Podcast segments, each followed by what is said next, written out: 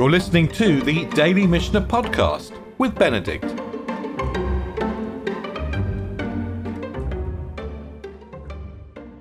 Yesterday, we talked about the fact that the Mishnah of Pesachim approximately follows some kind of chronolo- chronological order. So it starts the day before Pesach when we're looking for chametz.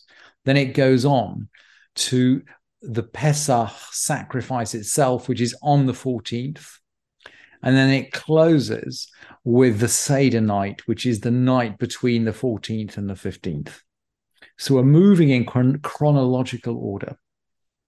And we're going to pick up now in the third Mishnah, and we're actually going to talk about chronology. We're going to talk about dates. Rabbi Yudah Omer, Bodkin or Arba'a Asar, U V'Arba'a Asar Shacharit Uvishat Abiyur. Rabbi Yudah says one searches on the light of the 14th or Arba'a Asar. It's interesting that throughout this chapter of the Mishnah, the Mishnah refers to evening as or, as light. And I, I put it in the translation this time around just to make it clear. Rabbi Yudah says one searches on the light of the 14th. And when he says the light of the 14th, he means the evening of the 14th. And we talked yesterday about the fact that you know, the Mishnah begins with light, and we're at a time of redemption, and light is bursting out, if you like, you know, over the Jewish people. The Mishnah begins with light. So Rabbi Yudah, Rabbi Yudah says we we search on the light of the 14th, and on the morning of the 14th, um, Uvi Shata Biur, and at the time of burning. So halfway through the 14th, we're going to burn, we're going to destroy the chametz we found. And this, this, if you like, is the end point of the first stage, the first three chapters. So we're going to burn, and we're going to burn. Well, we'll see in a minute where when we're going to burn. And the sages will slightly disagree. Lovadak or Arbasar, someone who didn't search on the light of the 14th, Yivdok but Arbasar, then they search during the 14th. So the preferable thing is to search at night. If we don't do that, we can search during the day. Lovadak Lovadak Ba'arba Asar, Yivdok B'toch If he didn't search during the 14th, he must search during the festival. Well, I think this is during the festival. Some people say B'toch HaMoed means the, the Moed is the burning time. But uh, the most natural translation here is in the festival. Lovadak b'toch hamoed. If you didn't search during the festival, yivdok lachar hamoed. We can even search after the festival for chametz, which has gone over the festival. Uma shem shayer, and what he leaves, what is left over, what, what basically what is kept from the searching. Because when we search, we're going to find some chametz, right? And we're going to keep it. Uma um, uma shem what whatever we've left, we'll put that away in a in a hidden place. So that we shouldn't need to search after it. So we're going to find some chametz when we search at night on the 14th or even on the day of the 14th. I'm going to put it away somewhere where it doesn't get lost. So the, these are the dates. Now, let's just look at the timing in a bit more detail. And in order to make the timing clearer, I just drew out a timeline for you. We'll look at the Mishnah in a minute, but sometimes it's easier to get our heads around the Mishnah if we can already see the timeline. So I've got the timeline up on the screen here. And I've started, I'm assuming, by the way, maybe I should put I should have put this on the notes that the sun rises around 6 a.m. because we're very close to the solstice around Pesach time. So I'm assuming the sun will rise about six in the morning and set about six at night. And that's important because when the Mishnah counts time, it counts from sunrise. So I've assumed that the first hour in the language of the Mishnah is around about from 6 a.m. But of course, we've already changed clocks in Washington. So in Washington, 6 a.m. by the astronomical time is now 7 a.m., right? In summertime, in daylight saving time. So it'll be seven, it'll be seven o'clock in Washington, but six o'clock according to the regular winter clock. And that's the first hour of the Mishnah. And the second hour starts at seven and so on. And the sixth hour will therefore end, well, the sixth hour will end at 12 noon astronomically, or it'll end at 1 p.m. on the summer clock. Now, Rabbi Meir is going to eat right the way through the first five hours. And at the beginning of the sixth hour, he's going to start burning. And we need to burn at the beginning of the sixth hour because after the sixth hour, if we come into, if we eat chametz, get, we are we suffer the penalty of cutting off. There's some terrible, terrible, we don't really know what cutting off is, but there's some terrible, terrible penalty from eating chametz after the sixth hour. So we burn at the beginning of the sixth hour. Now, Rabbi Yudah is a bit stricter. He's going to eat for the first four hours. And then there's some kind of suspense period for the fifth hour. But then he agrees we burn at the beginning of the sixth hour. And later we'll see Rabban Gamliel, who begins to take on questions of, uh, he goes back to the temple. Very interesting. He goes back to the temple and he says, you know, we can eat chulin, we can eat ordinary non consecrated food for four hours, or we eat truma in the fifth hour because we're trying to get rid of the truma. We don't want to burn truma, right? We don't like burning consecrated food. So we try and eat it. And then in the sixth hour, we burn. So that, that's the timeline. Let's have a look at the Mishnah. Rabbi Meir Omer, Ochlin kol chamesh v'sorfim b'tchilat shesh. Rabbi Meir says one eats during the entire five and burns at the beginning of six. Vera, that's Rabbi Meir. Rabbi Yudah Omer, Rabbi Yudah Omer, Rabbi Yudah says, Ochlin kol arba Rabbi Yudah says one eats during the entire four. Vitolin kol chamesh. We suspend during the whole of the fifth. We're not quite sure what that means. Uh, we might not be able to entirely explore that today. Anyway, we suspend for the fifth. Visorfin bitchilat shesh. And we burn at the beginning of six. And Rabbi Yudah, by the way, has got a proof of this from history. And we've seen before that very often the rabbis are going to prove from history.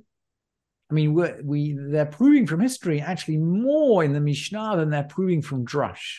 There are midrashim that prove from Drush, but I would say just from what we've encountered in the Mishnah, they're proving more from history. And um, Rabbi Yudah is going to give us history as follows: the odd Amar Rabbi Yudah, and he also said Shtei halot shel todab sulot munachot al gag ha'itz taba. Two unfit loaves of thanksgiving used to lie on the roof of the portico. This is the portico. This is a part of the temple. So it used to, those two loaves were placed out on top of the porch, and people could see that. Kola amochlin. As long as they lay there, all the people could eat. All the people ate. Nitlachat tolin. When one was removed, they were in suspense. Lo ochlen velo sorfin. They weren't eating, but they weren't burning. So one one hour of space time. Why do we need space time? Well, the Rambam comments actually on the previous Mishnah. Rabbi Yudah says, look, there's a gezerah, there's a, degre- a, decree not to eat in the fifth hour. This is the suspense hour because we might have a cloudy day. So we're trying to estimate these hours, right? But in the time of the Mishnah, they didn't have clocks. Like, how do you know what time it is? Well, okay, you look at the sun, but what if it's a cloudy day? You can easily make a mistake of an hour. And we know there's a this awful punishment. There's this punishment of cutting off for eating chametz after the sixth hour. So we we're going to be a little bit strict. We're going to stop eating an hour before it's time to burn.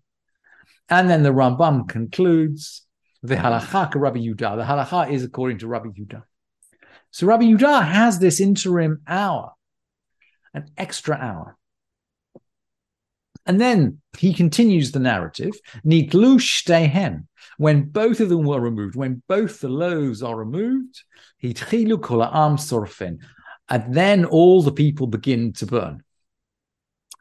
So Rabbi Yudah has got a proof from history for his view. And by the way, he started to introduce the parallel between chametz, which is left over and needs to be burned, and leftover loaves.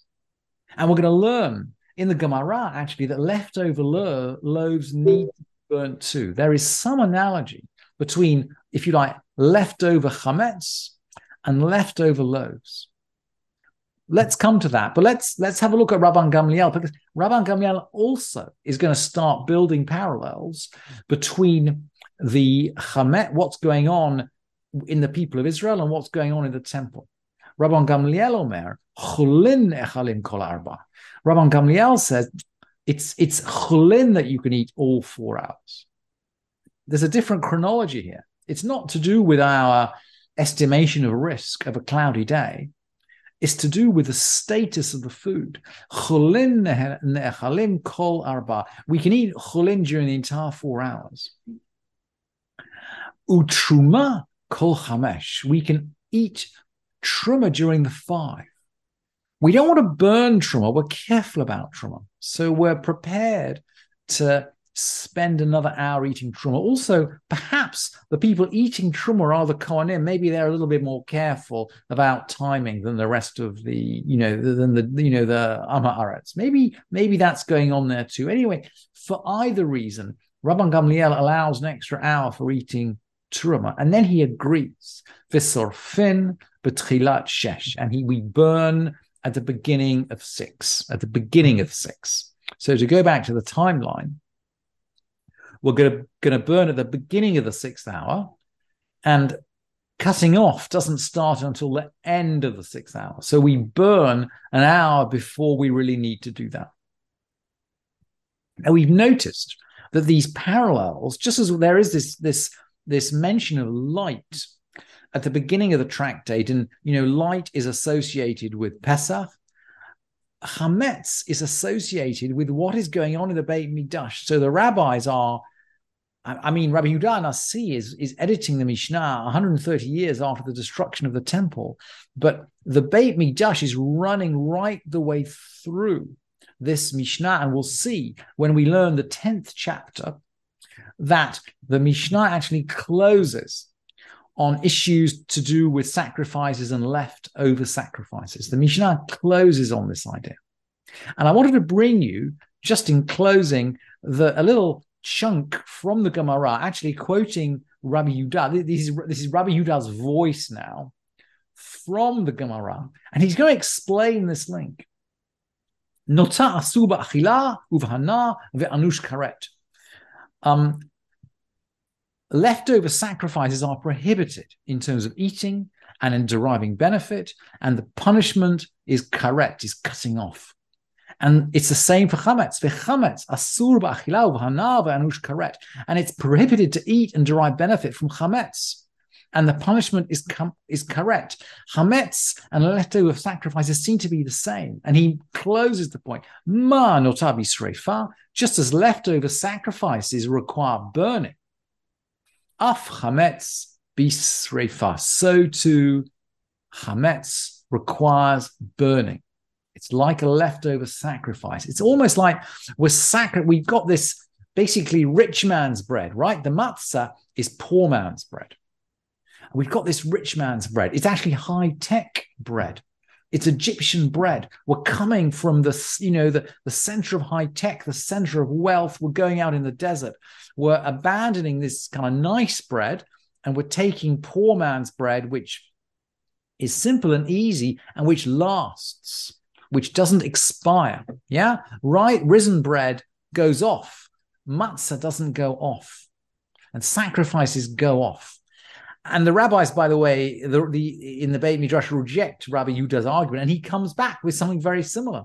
Chazar Rabbi Yudah, he came back with a different argument. Vedanu dinacher, he comes back with a different argument. Notar yeshno, babal totiru. Leftover sacrifices are included in the mitzvah of you shall not let, leave over. and chametz. Vechametz beval totir, and chametz also is included in you shall not leave, have leave left over. Man or tabi srefa, af chametz be srefa. Just as leftover sacrifices have to be burnt, so chametz has to be burnt. Thank you for listening to this edition of the Daily Mishnah Podcast with Benedict.